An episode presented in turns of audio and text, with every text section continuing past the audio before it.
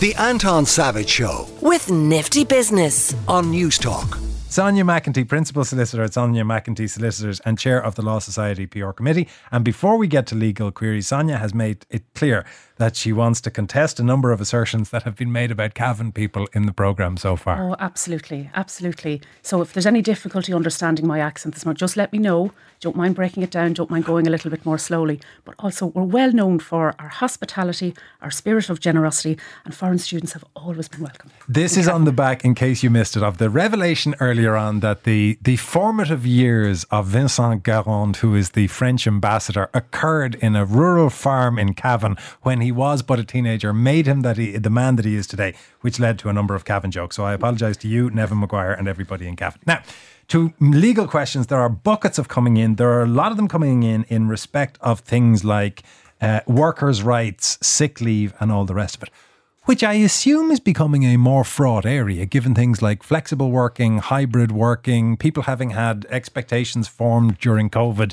that they're now being told, tough luck, get back into the office.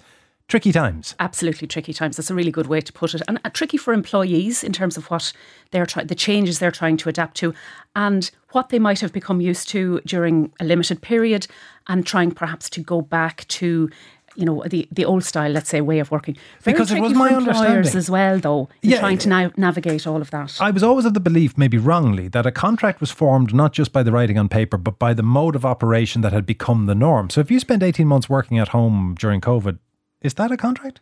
Um, I, I wouldn't have thought so in the sense that those those arrangements came about as a result of you know pandemic extraordinary measures, if you like, emergency type circumstances, um, and and of course there's a lot of difficulty now with employers looking for employees to return to the office, back into full time office working, and employees have become used to you know maybe being at home a little bit more flexibility in the mornings, the evenings, that sort of thing.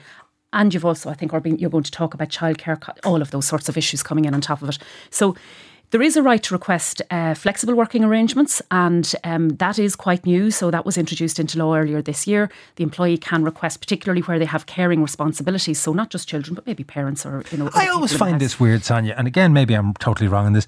I can request a live goat. It doesn't mean I'm going to get one. The the right to request is meaningless, is it not? listen, any any contract that is entered into at any time can be varied where both, both parties agree. So if you go to your employer and you ask for something and the employer agrees, that then is a variation in your terms. Ideally, it's reflected somewhere in writing, Anton, even an email, that if there was a query later, you can go back and say, no, we did agree it and this was what we agreed.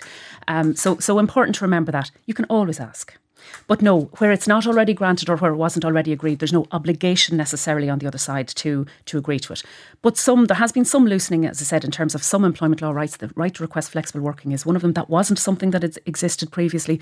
That does come down come down to your employer.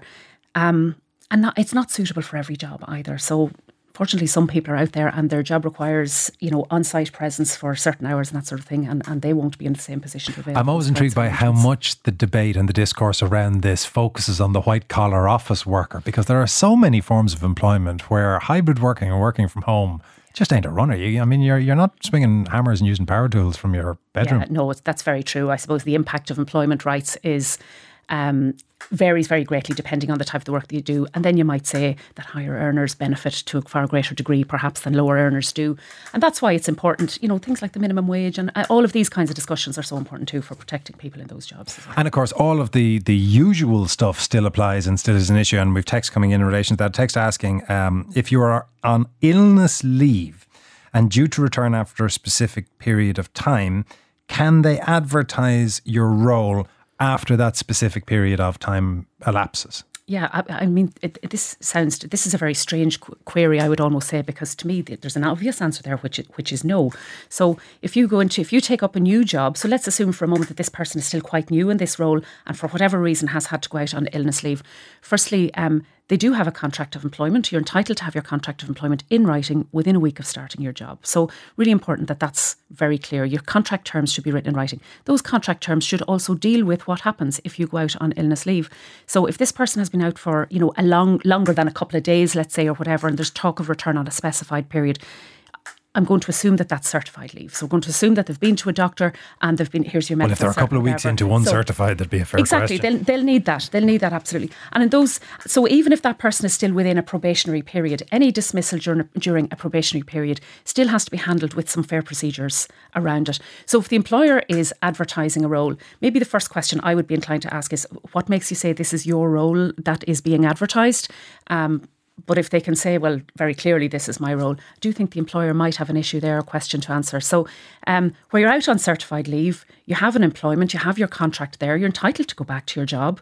And, um, and anything that's going to change, going back to what I said about variation in contracts of terms, if there's a discussion to be had, that discussion is that discussion is there to be had. There's, I suppose, by the way, 53102 at a cost of uh, 30 cent or 087 1400 106 on WhatsApp if you have any questions for our legal expert, Sonia McEntee. There is a tendency, Sonia, I think, when we when we talk about this, to, to always assume that it is competent and to some extent that the lawyer is large, monolithic, and malevolent. But if you're a small business and you find yourself in a situation where you have a, a person who is sick, possibly interminably, you, you, you don't know how long, interminably, I should say, you don't know how long it is going to be what do you do? I mean, there's you must be thinking, I need to fill somebody just to get the job done. Well, well, it, and that's absolutely the case. But you know, you can take people in on temporary role.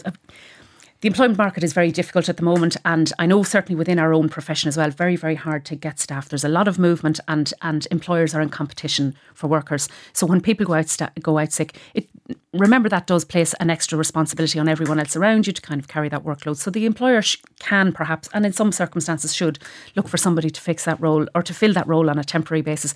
I think it's harder and harder to get people to fill roles on a temporary basis. But so yeah, yeah the, these are challenges that are there. Um, a text saying, uh, Anton, days worked at home should command lower pay, surely. Some folk are really playing up and some have no choice but to drag themselves to the place of work. Well, we're seeing evidence of that in some of the big multinationals where they're saying you're more than entitled to work it from home if you like, mm. but it will be factored into your performance reviews, which is effectively a way of saying we will pay you less for doing it. I think that's it's a really interesting take on it because you have to look at the value of the work that's being done. So, I mean, go back your, your comment earlier about white collar workers, but say go back to the legal profession.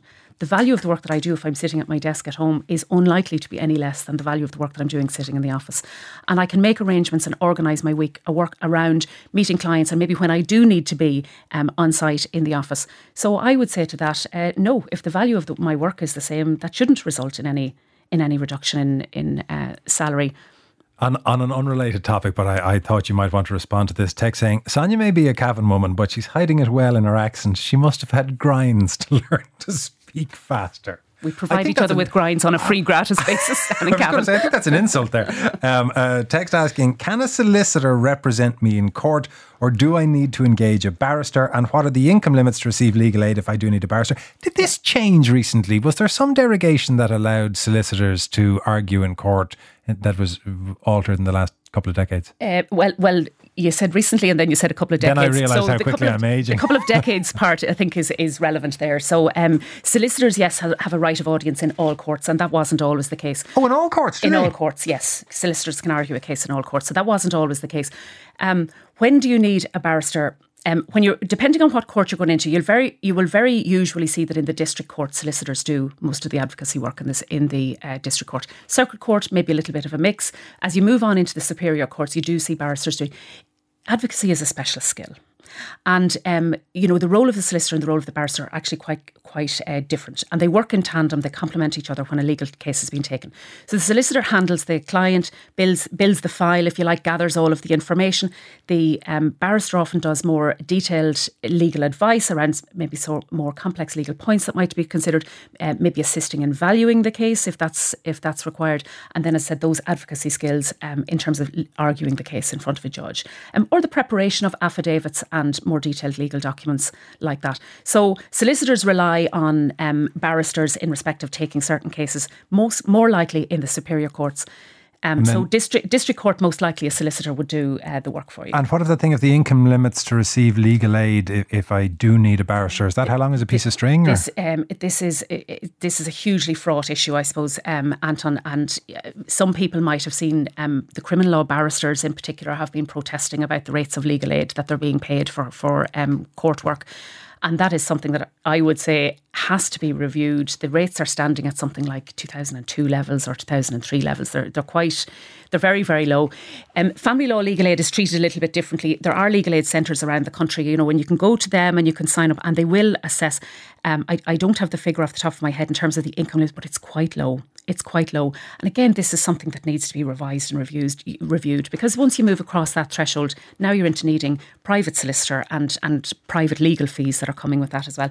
So certainly, uh, you know, I'll mention the Law Society here. This is something that's very, very current with the Law Society in terms of engaging with the Department of Justice around legal aid rates. People, people are entitled to it. It's there. We're supposed to provide it as a state. It's a form of assistance, and it needs to be broadened out beyond family law as well, and into perhaps queries into areas like employment law there are lots of people who are in low paid jobs who need legal assistance and who can't afford it. I want to read you what I think may be one of the more ominous texts that we've ever got in terms of legal advice because of its shortness. It reads Hi, can people do their own divorce? Okay, well, there's a short answer to that, and, and the answer is yes. However, for many, many reasons, it may not be appropriate to do it yourself. All right.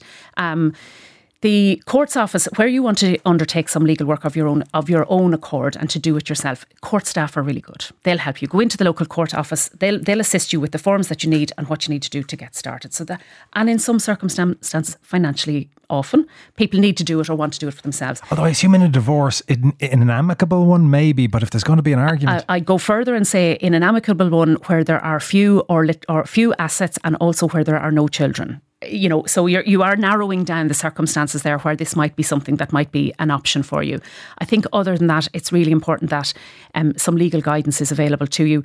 You know, the outcome of divorce proceedings is very much that um, there is proper provision for all parties, and that you know, I, I, go on to say that varies from one case to, but it genuinely does vary from one family to the next in terms of what somebody's income is, what their outgoings are, what the circumstances of family members are, all of those things to be taken into account. So, so the circumstances in which you may be in a position to handle your own divorce are, it can be done, but I think limited, uh, Anton. I have an interesting, uh, uh, an awful one from the texter's perspective, but an interesting one in terms of the odd little sort of um, complexities of issues.